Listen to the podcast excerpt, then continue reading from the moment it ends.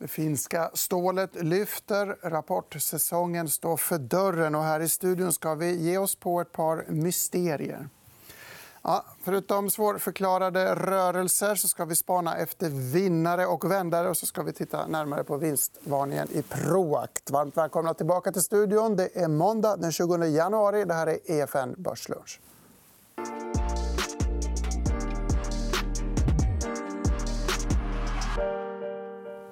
Ja, Stockholmsbörsen den handlas kring nollan idag och som Gabriel säger så börjar rapportsäsongen alldeles strax. Vi får se hur index rör sig då. Sandvik kommer imorgon, eller hur? Ja, det är det väl. Ja. Det ska bli intressant. Fredrik Skoglund, Christian Brunlid, varmt välkomna. Ser ni fram emot rapportsäsongen? Är ni laddade? Alltid lika kul. Absolut. Ja, vi lever ju på information och då får vi ju massa information. Så det är bra. Det är ovanligt spännande den här gången. Vi har ändå liksom pratat så mycket om metkrokar och vart industrikonjunkturen är på väg. Ja, men jämfört med förra året när börsen var helt under isen och så kom det bättre rapporter. Nu är börsen på all time high och känns det fortfarande ganska osäkert. Så det ska bli jättespännande. Ja, absolut. Vi har fått en liten försmak på rapporterna från finska Autokomps omvända vinstvarning. Vi har en kursgraf som visar att även SSAB handlas upp lite grann på det här.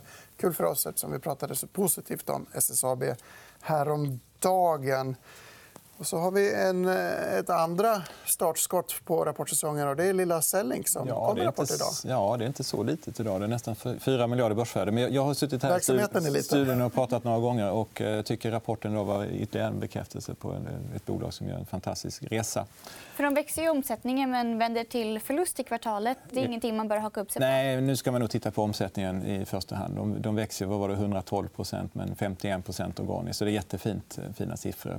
De har gjort en del förvärv, så det är därför den höga totala tillväxten. Men det är framförallt det som är viktigt tycker jag, det är att mixen och det är framförallt läkemedelsbolagen som driver på tillväxten det här kvartalet, vilket är bra då. Sen redovisar de för första gången också hur mycket av omsättningen som är så att säga consumables, alltså återkommande intäkt i form av det här biobläcket, och den utgör idag 12% av försäljningen och väntas ju öka på längre sikt också. Så det är också bra. Någonting som uppskattas i den här typen av bolag, för då vill man se det. Vilka största kunderna? Är det universitetsforskning? Ja, i dagsläget är universiteten. Det är där det börjar lite grann när man introducerar. Sen sprids ju kunskapen kring till läkemedelsbolagen. Så att universiteten, och tittar man på deras hemsida, alla världsledande universitet i princip är kunder till dem idag. Så att de har en imponerande kundlista. Mm. Kollar du på Selling också, Fredrik? Ja, jag har kollat. Jag är inte så insatt som Christian, men det låter ju väldigt spännande. Det låter väldigt spännande. Väldigt många med dig har ju handlat upp den här aktien till en väldigt hög värdering. Det är väl fortfarande upp till bevis för bolaget lite grann, eller vad befinner man sig? Ja, alltså jag tycker visst de tjänar inte så många kronor längst ner, men det är inte det viktiga idag, utan man får någonstans tänka vad gör de, vad kan de hjälpa, vilka bolag de kommer fortfarande fortsätta förvärva, de har många nya produkter ut i pipeline eller i pipeline-heten som kommer. Så är 4 miljarder mycket i ett sånt här superspännande segment? Det tycker inte jag. Om man tittar på börsvärdet på sikt, det här kommer att bli 10 miljarders bolag någon gång framöver om några år. Jag är helt övertygad om. Så det är så man ska titta på det istället. Då är inte rapporten superviktig? Nej, men det är en avstämning, en bekräftelse. Och det här var ju bättre. Det finns ju ett analyshus idag som följer med Carnegie. Och det här rapporten var klart bättre än deras förväntningar. Så de kommer att dra upp prognoserna rejält imorgon, antar jag. Prata om något mindre trevligt. Ja, det small i Proact igen. Ja, precis. Vinstvarning. Wille Gruberg brukar prata gott om bolaget och sa att nu är det väl upp till bevis. De är inte där ännu i alla fall. Upp till motbevis. Men sist var det väl problem i Tyskland. Nu fortsätter problemet även i Nederländerna. Ja, precis. Nej, men det är fortfarande upp till bevis. Och, jag gillar ju den här aktien av många skäl. Framförallt att marknaden för cloud-tjänster är väldigt stark och kommer fortsätta vara väldigt stark under många år till. Då. Sen är ju Proact en transformering från att sälja mer liksom hårdvara till att sälja framförallt cloud. Och det är den skärningspunkten som de har haft tufft, först i Tyskland och nu i Holland då, där man har fokuserat och sålt för mycket cloud och glömt bort den gamla affären och då inte riktigt haft kostnader. Men är det annorlunda marknader eller varför är det just där de snubblar? Ja, men de har varit lite mer aggressiva i de två marknaderna vad gäller att fokusera på cloud. Och det är tydligt så att marknaden inte är så snabb som de har varit. Då. Så nu, i Norden gör de det jättebra. Där är det mer stegvis, följer med marknaden. Men i de här marknaderna så är det lite tuffare. Då. Jag tror, tittar man framåt, då, Jag tror ju antingen så kommer de har gjort ett förvärv i Holland, ett cloudbolag som kommer leverera jättebra det här kvartalet.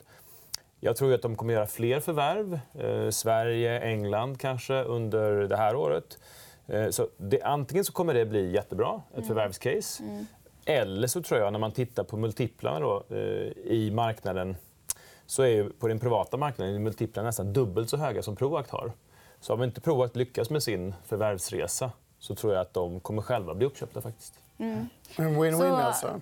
Ja, men jag tycker det men bra marknad och de två olika spåren så tycker jag det är en bra risk-reward. Sen är det ju tydligt att de är i en förändringsresa här och nu och de har inte riktigt lyckats än. Så det är fortfarande upp till bevis. Men istället för att backa tillbaka och kanske inse att man inte lyckas så gasar man på istället. Nej, de gasar inte på egentligen. De har haft en förvärvsstrategi länge och har tagit det ganska lugnt eller väldigt lugnt att komma igång med den här förvärvsstrategin. Men nu har de sedan en tid tillbaka en kille som är på heltid ansvarig för M&A. Så att det kommer ju komma fler förvärv, det är jag ganska övertygad om. Ska vi lämna Proact åt sitt öde då och se om det blir leverans. Men lönsamt att passa på att köpa i den här omställningsfasen alltså. Ja, men jag tycker det, speciellt med tanke på att bolaget värderas hälften så mycket som vissa bolag i den privata marknaden köps upp för. Så att det är lite konstigt. Hörrni, jag pratade lite grann om mysterier och det största mysteriet på marknaden just nu är förstås kontraktstillverkaren Note som klättrade tror jag 12% kanske i fredags. Något i den stilen i alla fall fortsätter upp 7% idag. Ingen verkar veta varför. Nej. Lite av ett mysterium om kontraktstillverkning är något som våra gäster här brukar vara lite försiktiga inför. Ja, exakt. Nej, det kan ju vara rätt slagigt i den här businessen som vi sett på andra liknande bolag även i Note historiskt. Så att jag är lite försiktig i den typen av bolag.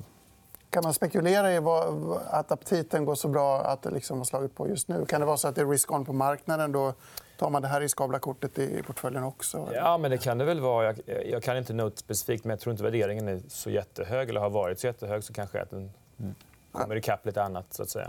Det enda jag vet är alltså, NCAB har Note som en av sina lite större kunder. Så att, och NCAB så den kan jag ju ganska väl. Och, så det kan ju vara ett bra tecken för dem eventuellt. Vi byter bolag till Nibe. Nibe har inte Note-nivå kanske på rusningen, men det har inte kommit några nyheter om Nibe den senaste månaden så vet jag kan se och ändå har aktien fortsatt ånga på väldigt kraftigt uppåt. Ja, alltså tittar man på en kursgraf så har den gått från 120 kronor någonting i oktober till 180 nästan idag då. Och under tiden har de levererat en liten mjuk Q3-rapport, en del liksom inte kanske jätteintressanta förvärv.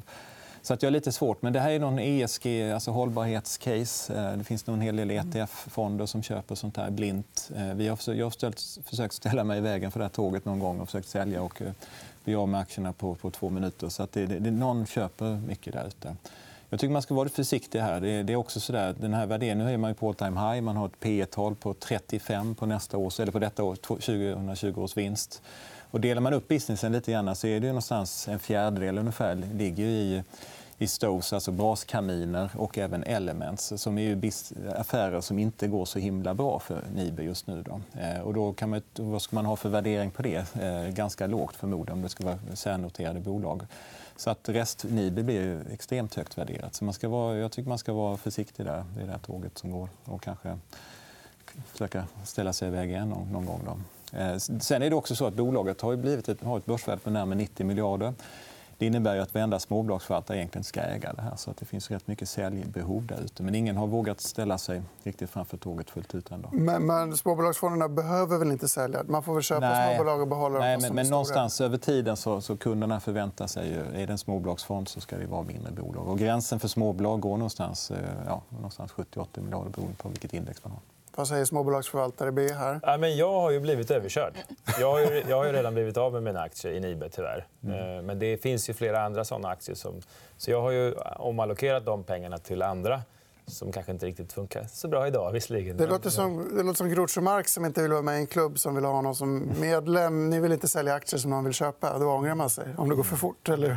Nej, men det är ju tecken som Christian var inne på. Det är säkert ETF:er vad det nu kan vara som köper och ska köpa liksom. Och när det vänder sen då går det ganska snabbt åt andra hållet. Ja. Var det en fotbollsreferens eller vad var det där? Nej, Roger Josefsson var inte en fotbollsspelare utan en komiker. Ja. Och det kan ha varit Mark Twain också. Vi går vidare istället, tycker jag. Gert-Erik har ju någon slags superstjärnestatus också. Ja. Kan det vara en faktor att man har liksom den perfekta entreprenörstypen? Ja. Han har ju varit duktig i alla år och är det fortfarande. Absolut. Så det är klart att det bidrar. Men någonstans går väl en gräns, tycker jag. På tal om ostoppbara rallyn. Vi ska prata om fastighetssektorn som har nedgraderats en del. Men det verkar inte stoppa kurserna, för de fortsätter upp. Ja, alltså föregående vecka så var det både 1, 2 och 3 analyser som drog ner sektorrekommendationer och rätt många bolag ner till sälj till och med. Och det bet väl också där då någon timme eller någonting sånt där som fortsatte aktierna. Så det är också ett tecken på att det finns väldigt mycket pengar som ska fortsatt in i den här sektorn. Så att det är ett litet fenomen, tycker jag. Hur resonerar du, Fredrik? Vi hade en förvaltare här förra veckan som sa att sitt största misstag på börsen just nu är att man missat det här tåget. Ja, nej, men jag är ju gammal fastighetsanalytiker och jag tycker ju om fastigheter. Men det finns väl, jag tror fortfarande att substanstillväxten i år kommer att vara storleksordningen 10-15%. För direktmarknaden har inte riktigt anpassat sig än. Börsen springer nästan alltid före. Så vi kommer att vara bra substanstillväxt, tror jag. Sen så börjar väl kassaflödesmultiplarna se lite mer ansträngda ut mot historiken. Men samtidigt ska man komma ihåg när vi går in i det här året har räntorna aldrig varit i princip så här låga på global basis. Så att det är väldigt mycket pengar som söker fastighetsinvesteringar fortfarande. Och när kassaflödena blir ganska goda så vi har ju väldigt många bra förvärvande fastighetsbolag på Stockholmsbörsen. Så jag tror vi kommer fortfarande se liksom bra vinsttillväxt drivet av förvärv. Har ni några favoriter där? Ja, Balder är ju alltid en favorit. Sagax är en annan sån. Så att, håller med. Sen tycker jag också vad som ska vara intressant är i Q3-rapporterna så såg vi både FBG och Castellum så hade negativ hyrestillväxt som då skakade till lite grann under några dagar i sektorn. Plus att räntorna... Så vi får se hur det blir nu det här sista kvartalet, vilka som om de har kommit tillbaka där. Det kommer att vara lite viktigt för sentimentet. Plus att nu har ju faktiskt räntorna gått upp lite grann i Sverige. Så att, och plus att bankerna är lite mer återhållsamma, vad jag har förstått. De har lite andra kapitalkrav på sig vad gäller fastighetsbolagen, kommersiella fastigheter. Så att, vi får se. Nu ska jag ge mig på en slaklina här, men jag tror att Castellum är först ut på fredag med sin rapport. Citera mig inte på detta. Ja. Men vi har vd på väg hit till studion då inför fredagens börslunch. Ja. Intressant. Man får ändå lite så här toppkänning. Att förvaltare som inte riktigt förstår värderingen, man vågar inte kliva av för det är så hett. Men vi lämnar detta intressanta tema. Vi noterar att Ilija Batljan shoppar aktier i sektorn, köper i Fast Partner. Kom det ett telegram nu på morgonen. Och ska vi runda av med lite bottenfiske? Eller vad ska man... Ja, eller kanske lite positivare toner. Kanske vi ska kalla det lite potential. Liksom, lite så. Ja, just det. Ja. Var de där pengarna som blev överkörda av Nibe-tåget. Ja. Ja. Just det. Nej, men de har ju då hamnat i två bolag som jag gillar. Husqvarna och Academedia. Som båda två aktierna rosade inte i marknaden under 2019. Men jag tror ju då att eventuellt så skulle Husqvarna kunna bli ett ESG-case. Och kanske det finns... Men är det inte det lite då? Nej, det är det inte. Folk ser bara risker egentligen i Husqvarna, upplever jag. Men tittar man på sikt, jag har ju lagt mycket tid på det här med el och framförallt citykärnor. Nu, i New York släpper de den första eldrivna sopbilen.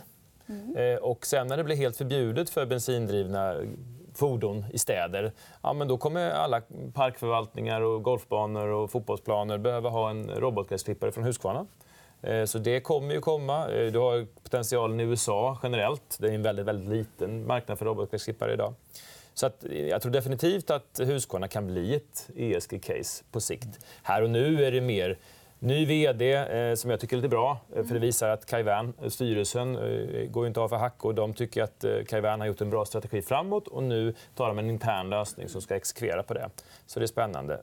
Och i Academedia där var det ju Arbetsförmedlingen som krisade under 2019. Om det blir lite tuffare konjunktur här så tror jag vuxenutbildningen kanske får lite fart. Och sen har du förskolorna i Tyskland och en väldigt, väldigt låg värdering också. Så att... Exakt. Några av dem du gillar? Ja, alltså jag gillar ju båda två. Om man ska säga något ord på Husqvarna så säsongsmässigt brukar det vara ganska bra att köpa nu. Så kan man ju fundera på i samband med Q1-rapporten ungefär. Då brukar den toppa lite grann. Så att, några månader här nu framöver, absolut. Finns det någonting man ska leta efter i rapporten? Något litet vd-ord eller någon liten trigger som man ska veta nu är det dags? Ja, men det är ju framförallt den amerikanska konsumentrobotgräsklipparmarknaden. Den har inte tagit farten. Den är kanske en tiondel av vad den europeiska marknaden är idag. Så tar det fart i USA, då kommer Husqvarna-aktien gå som ett spårljus. Ja. Nej, men sen, exakt, och i Academedia så är det en massa faktorer. Men nu PISA-undersökningar till svenska skolors fördel, så att då tar vi bort den risken lite grann. Vi ser också tillväxt, jag tror vi kommer tillbaka. Det gäller vuxenutbildning. Vi har tillväxt i Tyskland. Lågvärdering kan bli uppköpt. Det är också en sån här scenario faktiskt. Och så finns det en grej till Academedia där man tar Ilija Batljan. Liksom. Kommunerna i Sverige har ju lite ont om pengar. Ja. Så de säljer till, men då är de ju väldigt positiva till friskolor. Så att det politiska landskapet har nog ändrats ganska markant jämfört. Och det tror jag inte många riktigt har fattat än. Mm. Mycket bra. Vi inväntar Nibe-värdering på Husqvarna. Slänger in Proact också i de här, återhämtningsspelet. Förvärv eller uppköpt, hoppas jag. Ja, mycket bra. Mm. Och imorgon kommer Rose-Marie Westman och Roger Josefsson hit. Då blir det lite makrosnack och djupa tankar. 11.45 som vanligt. Tack så mycket och välmött då. Mm. Tack också. För det var välmött. Tack.